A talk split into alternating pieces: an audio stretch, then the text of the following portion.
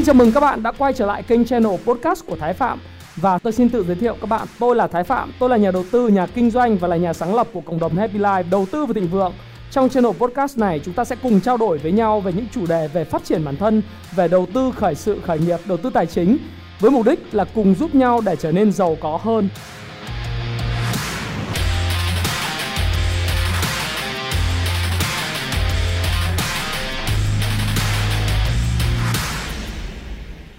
Xin chào tất cả các bạn, chào mừng các bạn đã quay trở lại với channel của Thái Phạm. Và 8 giờ tối ngày hôm nay chúng ta lại tiếp tục chuyên mục Q&A hỏi đáp của Thái Phạm. Và khách mời của ngày hôm nay đó là bạn Huy.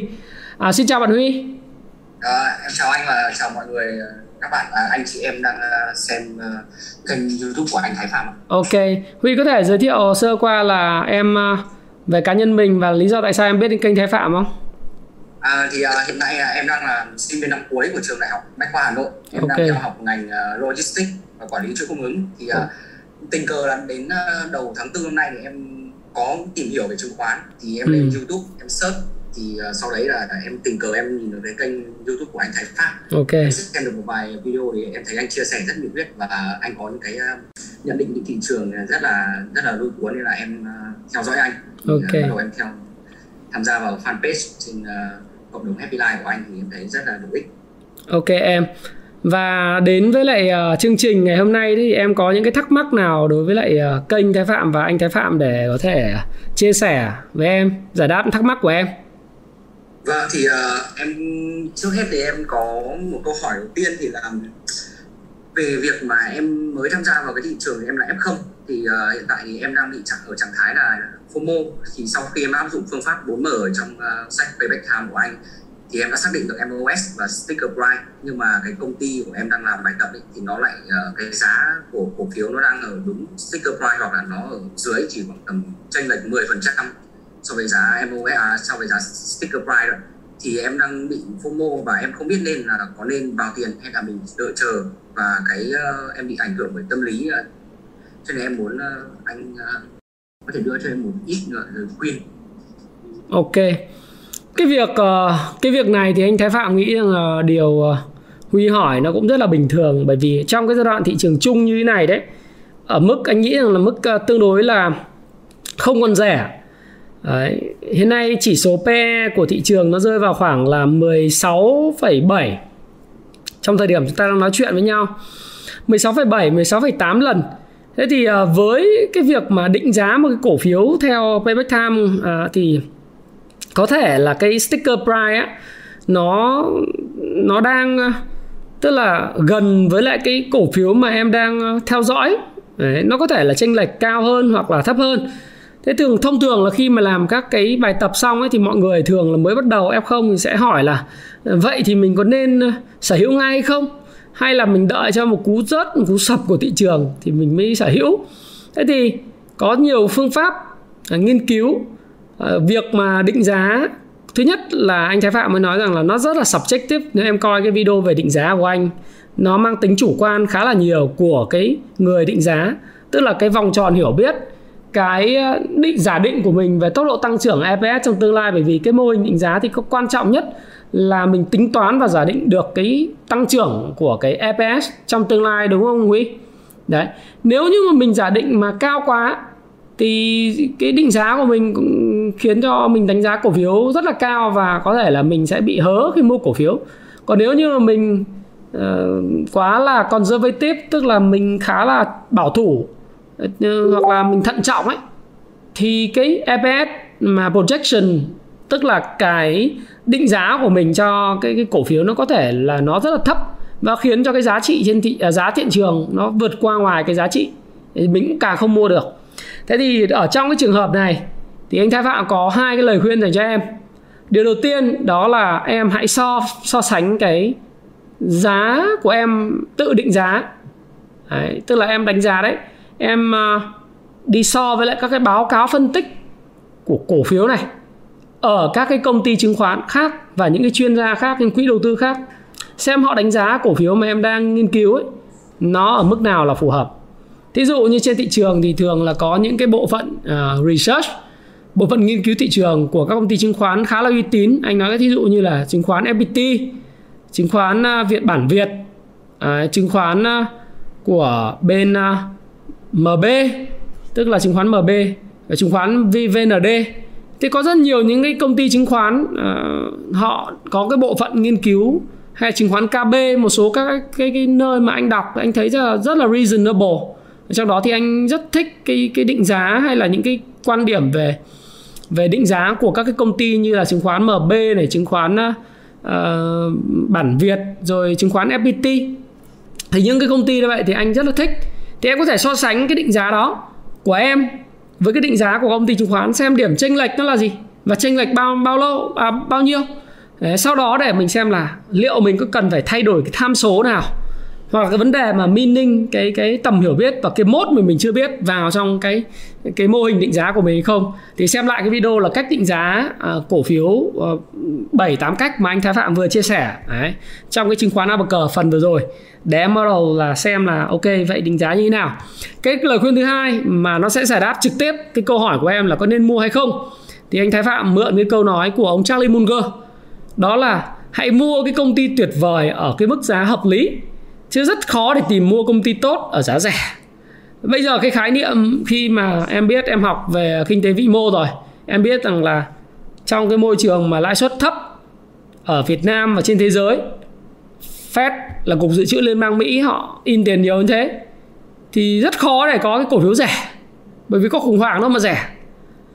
Thế như vậy thì chỉ có những cổ phiếu của công ty hợp lý. Hợp lý là sao? Nó là cái công ty đó phải là, tức là cái công ty tuyệt vời đó phải là nó tiếp tục tăng trưởng không? Mình có nghĩ nó tiếp tục tăng trưởng không? Nó tăng trưởng với tốc độ là trên 15-20% một năm không? Ban lãnh đạo của nó trong quá khứ với những cái chỉ số như ROA, ROE, ROIC và các cái tiêu chí quản lý tài sản và quản lý hàng tồn kho và nợ, người ta quản lý như thế nào?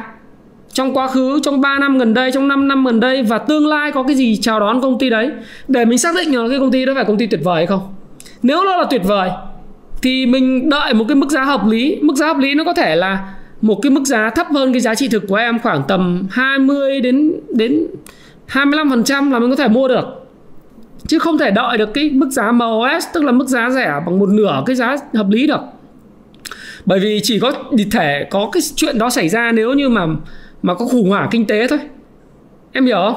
Khủng hoảng kinh tế thì người ta bán đổ bán tháo, thì giống như là cái giai đoạn tháng 3 năm 2020 ấy, khi mà cái đại dịch nó xảy ra thì nhiều người sợ, và bản thân anh Thái cũng rất sợ, vì mọi người đối mặt với những thứ mà chưa từng biết. Thế nhưng mà khi mà đã trải qua, đã hiểu cái đại dịch rồi, thì mọi người bình tâm hơn và mọi người hiểu rằng nó có thể khống chế được, thì hết sợ. Vào đó mọi người thấy rằng là từ mức là 650 điểm thì bây giờ nó là 1.350 điểm chẳng hạn, nó tăng gấp đôi trong vòng có 1 năm rưỡi. Đấy là chỉ số chung, chứ còn đối với lại những cái cổ phiếu thì có những cổ phiếu tăng 5-6 lần thì mình không thể nào mà tìm được cái rẻ được, mình phải tìm cái hợp lý. Đấy, mức giá hợp lý của công ty tuyệt vời đấy, thì anh nghĩ rằng là chênh khoảng 20-25% là được rồi. Và anh nghĩ như cái video anh định giá thì ngay cả FPT bây giờ mình định giá là cập nhật nhất sau cái Q2 nó vào khoảng 120.000 một cổ phiếu, 115.000 một cổ phiếu. Thế thì bây giờ nó ở mức này thì mình thấy rằng là nó tương đối là hấp dẫn. Thế còn tất nhiên là nếu mà nó giảm từ mức 94.000 nó giảm về 80.000 thì nó hấp dẫn hơn. Nhưng mà liệu rằng là trong cái bối cảnh mà tiền rẻ nhiều như thế này và ai cũng chờ đợi thế, thì liệu nó có về 80 được không? Công ty tiếp tục tăng trưởng rất là khó về 80, phải không nào? Do đó thì mình hãy tìm cái phân tích kỹ thuật để tìm ra cái điểm vào hợp lý đối với cổ phiếu, nó sẽ tốt hơn rất nhiều so với câu chuyện là mình cứ đợi cho nó giảm xuống đến cái mức mà rẻ quá. Đó, thì rất khó đối với lại cái thị trường hiện tại. Anh nghĩ rằng ít nhất là từ giờ đến tháng 4 năm 2022 nó là như vậy. Ok, em thấy thế nào? Có đã hiểu hơn chưa? Được rồi, thế cho em hỏi bổ sung vào cái câu hỏi thứ nhất thì là theo anh là làm thế nào để có những cái quyết định và phương pháp mang tính khách quan nhất để tránh việc mà bị ảnh hưởng bởi tâm lý trong quá trình mình, kể cả mình phân tích lẫn cái quá trình mình đầu tư cổ phiếu mình mua và bán. Ok. Thực ra để mà thành công ấy, em thì cũng mới biết đến chứng khoán và cuộc đời em chắc chắn là sẽ thay đổi vĩnh viễn bởi vì em biết đến chứng khoán. Cái này là anh Thái Phạm nói thật, nói thẳng.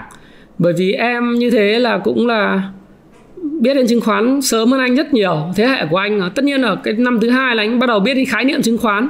Nhưng mà để đầu tư thì phải đến năm anh 24 tuổi hay thì anh mới 25, 24.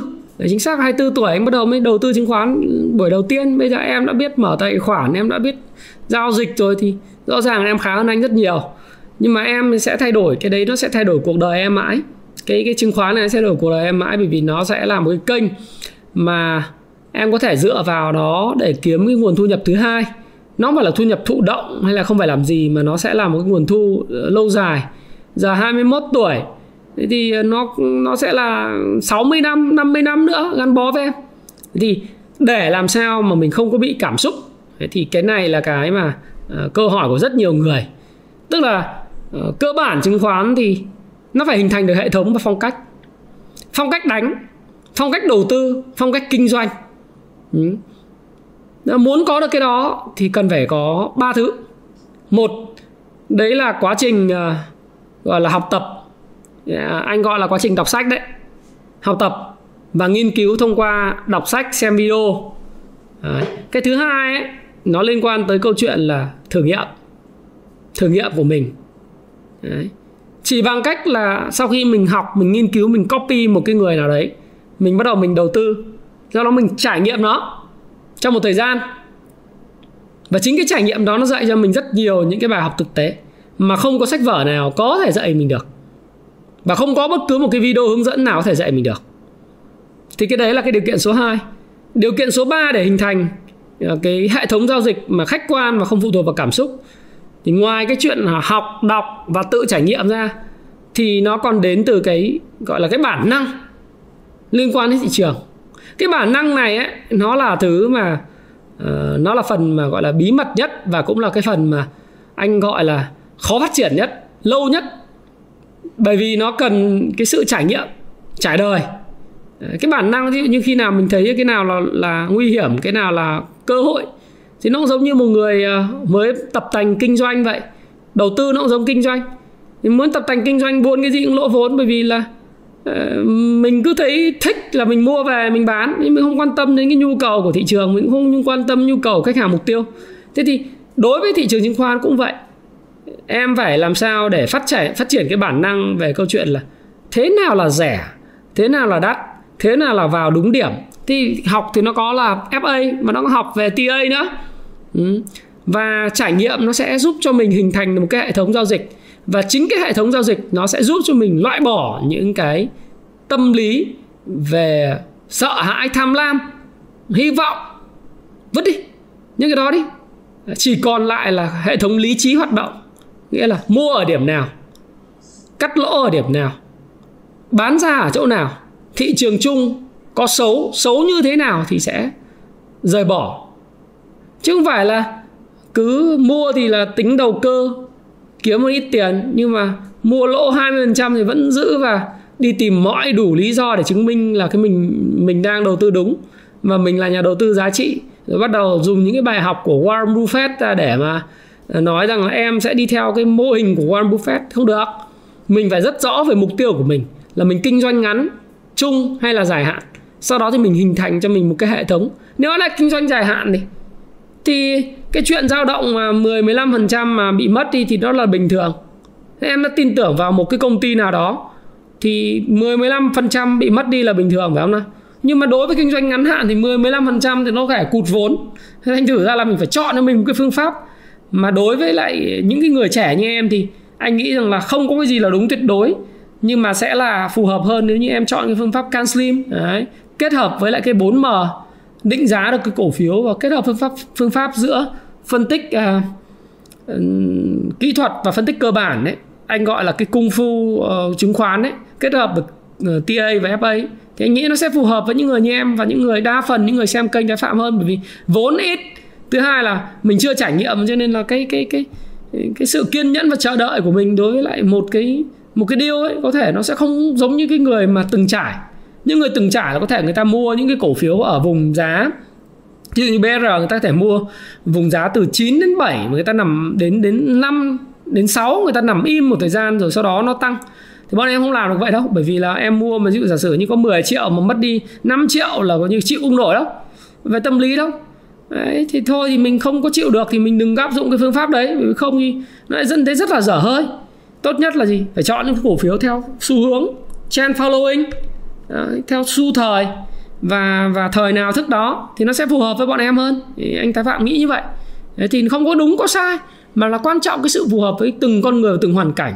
Nhưng cái quan trọng là phải hình thành cho mình một cái hệ thống giao dịch nó vững chắc về mặt phương pháp luận. Đấy. Ok. Cảm ơn. Thì như cũng anh Huy vừa nói là em phải hình thành được lên cái hệ thống của riêng mình, thì em cũng có một câu hỏi cuối cùng em hỏi anh là em cũng đã được nghe rất nhiều về cái gọi là tự do tài chính. Vì vậy nên là ví dụ em đang có, em biết được rằng là cái sự chuẩn bị càng sớm thì càng tốt. Như vậy em như là một như em thì sẽ là em sắp ra trường và em có muốn xây dựng cho mình một cái kế hoạch tự do tài chính, thì anh có thể cho em xin một cái lời khuyên ở trong cái quá trình có thể sau này em ra trường em đi làm thì em sẽ có một cái kế hoạch em vừa tiết kiệm và em cũng áp dụng được với cả vào cái hệ thống đầu tư của em một cách em có thể em tiết kiệm cách có hệ thống nhất và nó được tối ưu hóa. Ok.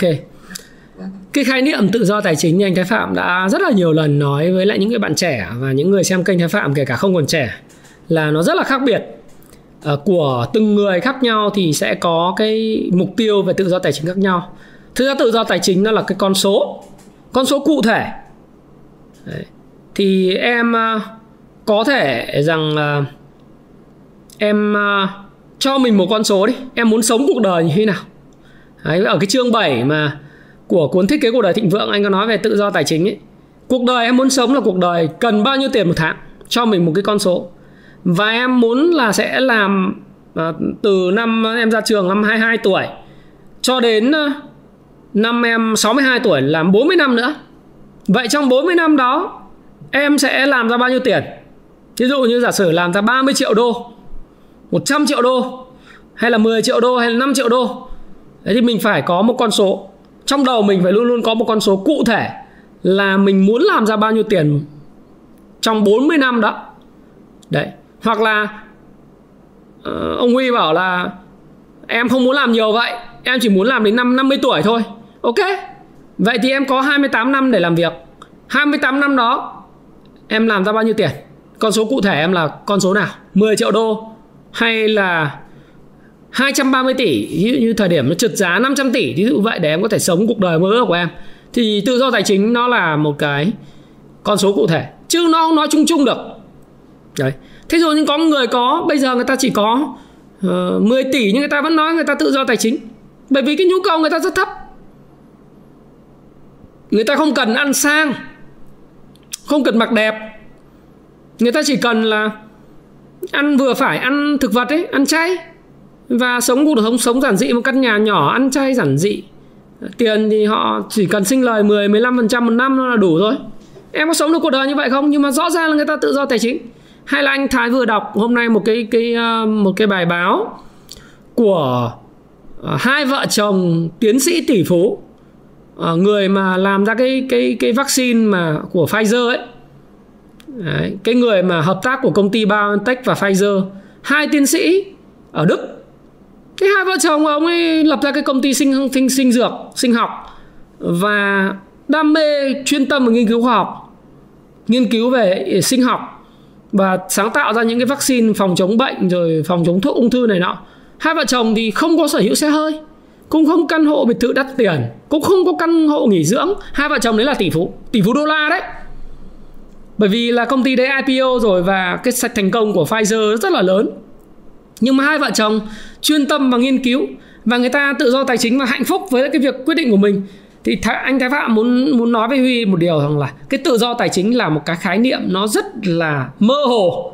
Nếu như mà mình chỉ có đọc cái mấy cuốn sách ví dụ dạy con làm giàu, hay là tuần làm việc 4 giờ, hay là những cái thứ mà nó nhồi nhét vào mình cái chữ tự do tài chính nó một cách nó cực kỳ là chung chung như thế. Mình muốn thì mình phải có một con số và đặt mục tiêu là trong 30 năm nữa, 40 năm nữa mình phải đạt con số đó. Còn ví dụ như phong cách của anh Thái Phạm bây giờ ấy, mọi người hỏi anh Thái Phạm có giàu không? Anh bảo anh không biết, anh chưa chắc đã giàu. Nhưng anh tự do tài chính. Tự do là vì sao? Tại vì anh được làm cái điều anh thích, được làm cái điều mà anh mong ước anh làm, và anh có đủ tiền để sống cái lối sống của anh một cách thoải mái trong vòng 40 năm nữa, lo cho con cái của anh mà không cần phải làm việc nữa cũng được. Tức là gì?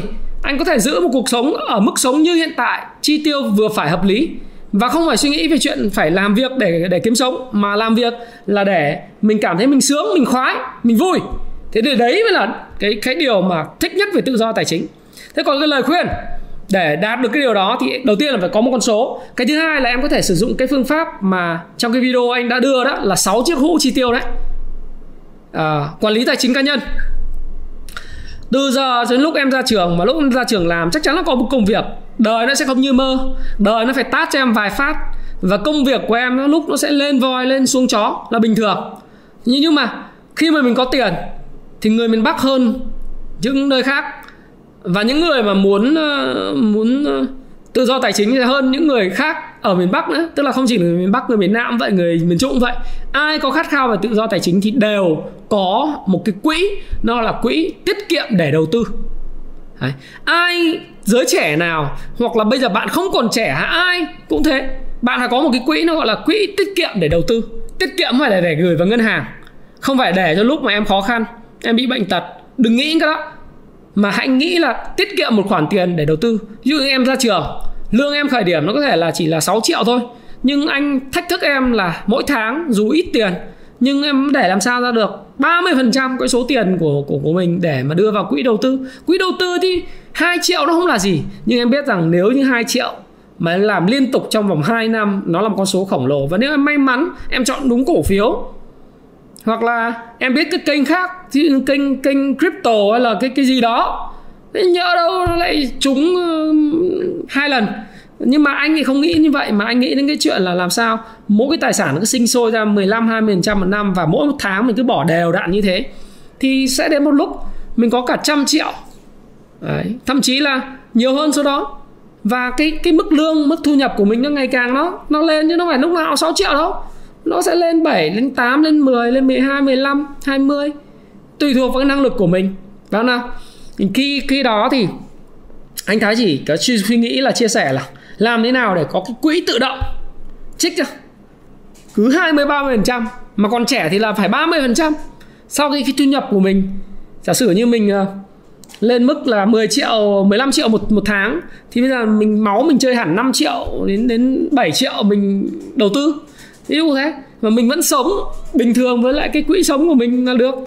Đấy, tối giản thì tự do tài chính nó mới có ý nghĩa. Chứ còn nếu mà làm 15 triệu mà vay tiền thì tiêu đến 30 triệu một tháng thì phá sản chứ tự do gì đổi, phải không nào? Thì lời khuyên của anh đó là tiết kiệm để đầu tư.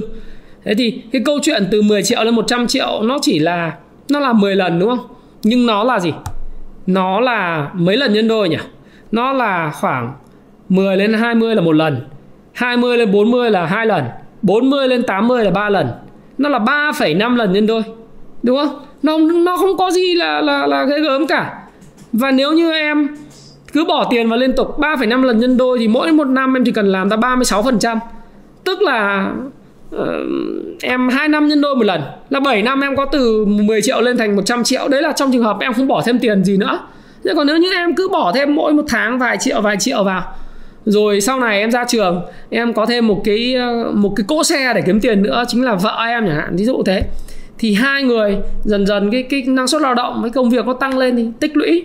Đầu tiên sẽ ở nhà thuê, nó tích lũy, nó sẽ tăng lên. Thì đó là cái cách đi duy nhất, và anh Thái Phạm và vợ mình cũng đi như vậy, cũng không khác gì cả. Rồi sau này ngoài cái đầu tư thì mình sẽ có thêm cái phần hùn hạp kinh doanh, làm ăn với bạn bè, rồi mình có những kinh doanh nho nhỏ, thí dụ thế, dần dần nó sẽ tạo ra nhiều nguồn thu khác nhau. Thì anh Thái Phạm nghĩ rằng là đấy là cái con đường đúng đắn. Thế còn chứ không chả có cái con đường nào thổi nến thành công hay là làm giàu cấp tốc cả. Nếu mà em muốn làm giàu cấp tốc thì anh Thái Phạm không có lời khuyên nào cả, trừ khi vợ em, bố vợ giàu. Đấy. Nhưng mà giàu bằng nhờ bố vợ thì cũng, nói chung là đàn ông thì nó cũng có nhiều cái nó không khoái, không sướng, phải không nào? Nhờ về bố vợ nâng đỡ thì cái tự trọng nó khác. Tất nhiên là nói như vậy không phải là những người giàu có con gái thì sẽ thấy là con rể nó ấy, nhưng mà rõ ràng là thằng đàn ông nó phải có trí của nó. Chí của nó là cái chí nó phải khẳng định được bản thân.